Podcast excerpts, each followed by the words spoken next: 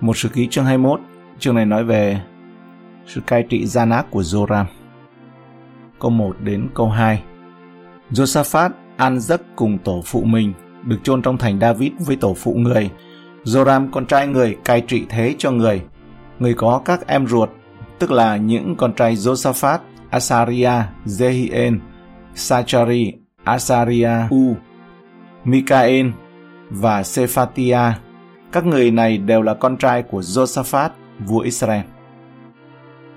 Cha của Joram là vị vua tin kính Josaphat. Tuy nhiên, một trong những điều tồi tệ nhất mà Josaphat từng làm là sắp xếp cuộc hôn nhân của con trai ông với Atali, con gái của vị vua độc ác Ahab, và người vợ của Ahab là Jezabel. Câu 3 Vua cha có ban cho chúng nhiều của cải bằng bạc và vàng, những bửu vật với các thành vững bền trong xứ Juda. Nhưng người ban ngôi nước cho Joram bởi vì người là con trưởng. Josaphat đã áp dụng cùng một chính sách khôn ngoan với các con trai của mình là Roboam đã làm trước đó. Hai sử ký chương 11 câu 18 đến 23.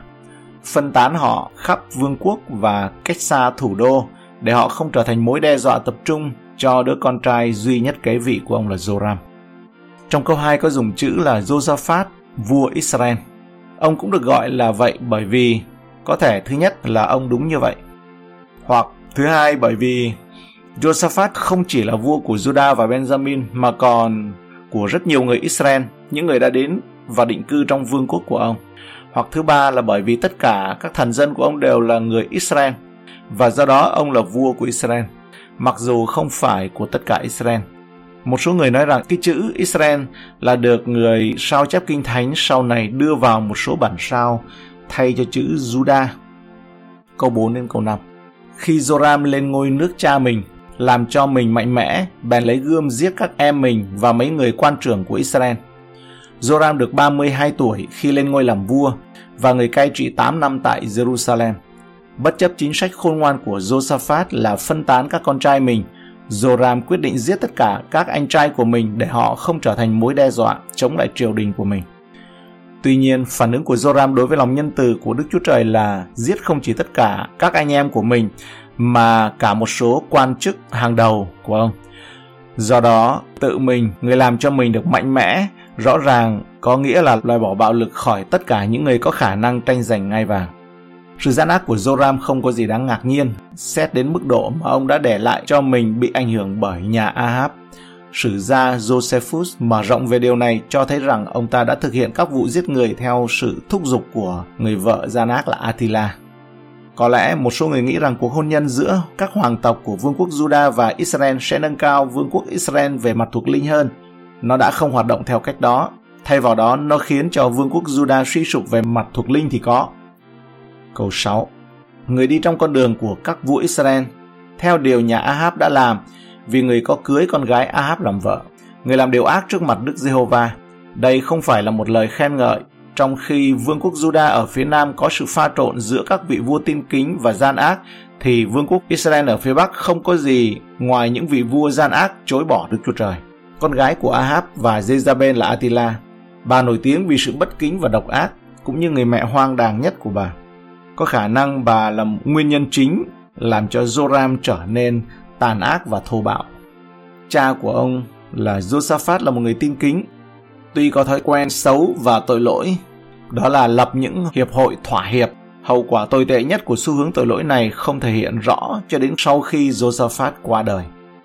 Câu 7 Nhưng vì Đức Giê-hô-va đã lập giao ước với David, bởi Ngài đã hứa rằng sẽ ban một ngọn đèn cho người và cho con cháu người đến đời đời, nên Ngài không muốn diệt nhà David.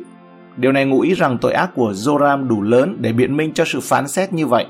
Nhưng Đức Chúa Trời đã bỏ qua nó đối với Josaphat vì lòng thành tín của Ngài với David là tổ phụ của Josaphat. Ngọn đèn không chỉ là biểu tượng của sự sống và chứng cớ, nó nhắc nhở độc giả về giao ước nữa. Thi Thiên 132 câu 17 Tại đó ta sẽ khiến sừng David đâm chồi, ta đã sắm sửa ngọn đèn cho đấng chịu sức giàu của ta. Khi Đức Chúa Trời lập lời hứa này Vada với David lần đầu tiên, nó không được gọi một cách chính thức là giao ước. Ở trong một sự ký chương 17, 2 Samuel chương 7 nói về điều này. Tuy nhiên, sau đó nó được gọi một cách thiêng liêng là giao ước. 2 Samuel chương 23 câu 5 Nhà ta giàu chẳng phải như vậy trước mặt Đức Chúa Trời, song Ngài đã lập với ta một giao ước đời đời. Thi Thiên 89 câu 3 Ta đã lập giao ước cùng kẻ được chọn của ta, ta đã thề cùng David kẻ tôi tớ ta. Thi Thiên 89 câu 34 đến 35 cũng chẳng đổi lời đã ra khỏi môi miệng ta, ta đã chỉ sự thánh ta mà thề một lần, cũng sẽ không hề nói dối với David. Thi Thiên 132 câu 11 đến 12 Đức Giê-hô-va đã thề quyết với David, Ngài cũng chẳng hề bội mà rằng, ta sẽ đặt trên ngôi ngươi một con ngươi sanh ra. Nếu con cái ngươi giữ giao ước ta và những chứng cớ mà ta sẽ dạy cho chúng nó, thì con cái chúng nó cũng sẽ ngồi trên ngôi ngươi đến đời đời. Câu 8. Trong đời Joram, Edom phản nghịch cùng Juda và lập một vua cho mình. Trong một thời gian, về cơ bản Edom là một vương quốc chư hầu của Juda và họ phải cống nạp thuế. Dưới triều đại của Joram, các thủ lĩnh của Edom cảm thấy sự yếu kém của Juda và nhân cơ hội đó họ tìm cách giải thoát. Không có biến loạn nào khác được biết đến ở Libna. Đó là một thị trấn có vị trí không chắc chắn ở biên giới phía tây của Juda cách không xa Laki. Chừng nào các vua Judah còn giữ lòng trung thành với Đức Chúa Trời thì các quốc gia xung quanh có thể tiếp tục phục tùng, nhưng ngay sau khi họ nổi loạn với Chúa, những người này đã nổi loạn với họ như thể sức mạnh giáng xuống họ từ cội nguồn của mọi sức mạnh và khi mối liên kết giữa họ và Đức Chúa Trời bị phá vỡ thì mối liên kết giữa họ và những người bên dưới họ cũng sẽ bị phá vỡ theo. Điều này áp dụng cho sự nhiệt thành của chúng ta. Khi chúng ta thuận phục Đức Chúa Trời một cách đúng đắn, những sự nhiệt thành của chúng ta cũng thuận phục chúng ta một cách đúng đắn.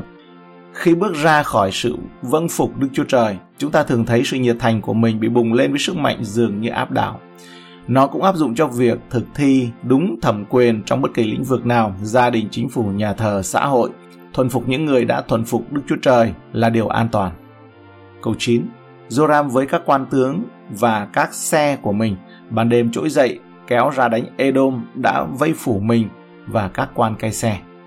Chúng ta không được thông báo kết quả cụ thể của trận chiến này, có lẽ nó là bất phân thắng bại Tuy nhiên, do Edom liên tục nổi dậy chống lại Judah, rõ ràng là Judah đã không lấn át Edom được mà Edom vẫn giữ được độc lập một phần nào. Câu 10. Song Edom giấy nghịch không phục dưới tay Judah cho đến ngày nay. Cũng trong một lúc ấy, Libna phản nghịch không phục dưới tay Joram nữa, bởi vì người đã lìa bỏ Jehovah Đức Chúa Trời của tổ phụ người. Đây là bằng chứng về sự yếu kém của vương quốc Joram. Ông nghĩ rằng liên minh hôn nhân với Ahab và vương quốc Israel sẽ làm cho Judah mạnh hơn, nhưng hành động bất tuân này chỉ khiến họ yếu đi mà thôi, vì ông đã từ bỏ Jehovah Đức Chúa Trời của tổ phụ mình. Câu 11 Người cũng lập những nơi cao trong các núi Judah. Chính sách của cả cha ông là Josaphat, trong hai sự ký chương 17 câu 6.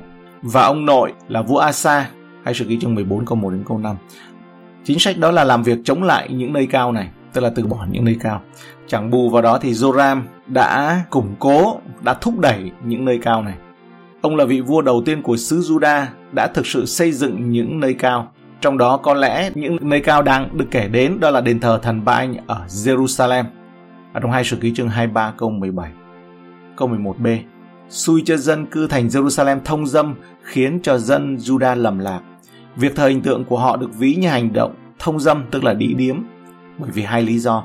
Đầu tiên, việc thờ cúng các vị thần và nữ thần tình dục những vị thần có khả năng sinh sản của ngoại giáo này thường liên quan đến hành vi vô luân với một nữ tu sĩ hoặc một thầy tu ngoại giáo. Thứ hai, vì dân Israel có nghĩa vụ trung thành với Đức Chúa Trời như vợ có nghĩa vụ trung thủy với chồng, nên việc thờ hình tượng của họ giống như hành vi mại dâm theo nghĩa thuộc linh. Câu 12 Đấng tiên tri Eli gửi thư cho Joram mà nói rằng Jehovah Đức Chúa Trời của David tổ phụ ông đã phán như vậy bởi ngươi không đi theo đường lối của Josaphat cha ngươi lại cũng chẳng đi theo con đường của Asa vua Juda. Chức vụ chính của Eli là với các vị vua của các chi phái phía Bắc, vương quốc Israel. Tuy nhiên, đôi khi Đức Chúa Trời cũng dùng ông để nói chuyện với các vua Juda, lần này là qua một lá thư. Làm sao điều này có thể xảy ra được khi Eli được cất lên trời vào thời Josaphat?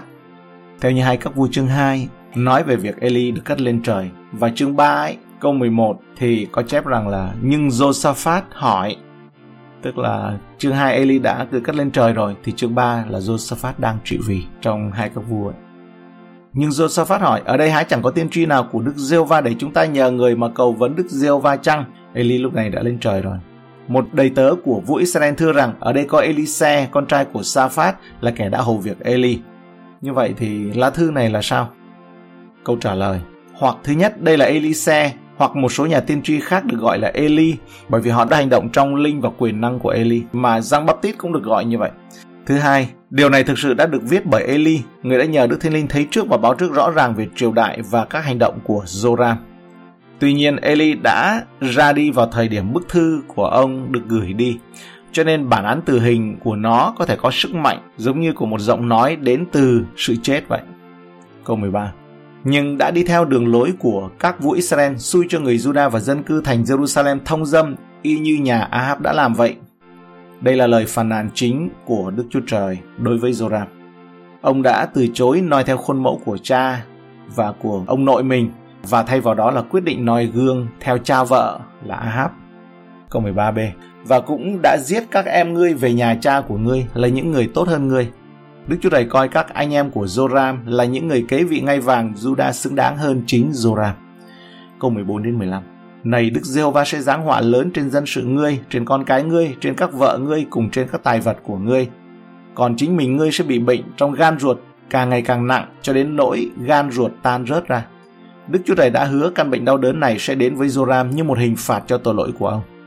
Câu 16 và lại, Đức Diêu va khêu lòng dân Philippines và dân Ả Rập ở gần bên dân Ethiopia nghịch với Joram. Đây là một sự phán xét khác chống lại Joram để đưa kẻ thù chống lại ông, để gây rắc rối cho triều đại của ông. Câu 17 Chúng kéo lên hãm đánh Juda, lấn vào trong cả xứ, đoạt lấy các tài vật, thấy trong cung điện vua và bắt các vương tử cùng hậu phi của người đi làm phụ tù. Đến nỗi trừ ra Joacha, con trai út người, thì chẳng còn sót lại cho người một con trai nào hết. Đây là một bản án thích đáng dành cho Joram. Đang khi cố gắng bảo vệ ngai vàng của chính mình, ông đã sát hại tất cả các anh trai của mình và cuối cùng bây giờ mới thấy rằng tất cả các con trai của mình đều đã bị bắt đi, chỉ còn lại một đứa là Joacha. Trong quá trình thực hiện công lý của Đức Chúa Trời, con người này bắt đầu bằng cách tàn sát chính anh em ruột của mình. Và cuối cùng kết cục của người này là kết thúc bằng việc làm mất những người con trai và những người vợ của mình. Câu 18 đến 19 Sau các việc ấy, Đức Diêu va hành hại người khiến cho người bị bệnh bất trị trong ruột, ngày qua tháng lụn. Xảy cuối năm thứ nhì thì ruột gan Joram vì bệnh tan rớt ra và người chết cách đau đớn dữ tợn. Dân sự không xông thuốc thơm cho người như đã xông cho tổ phụ người.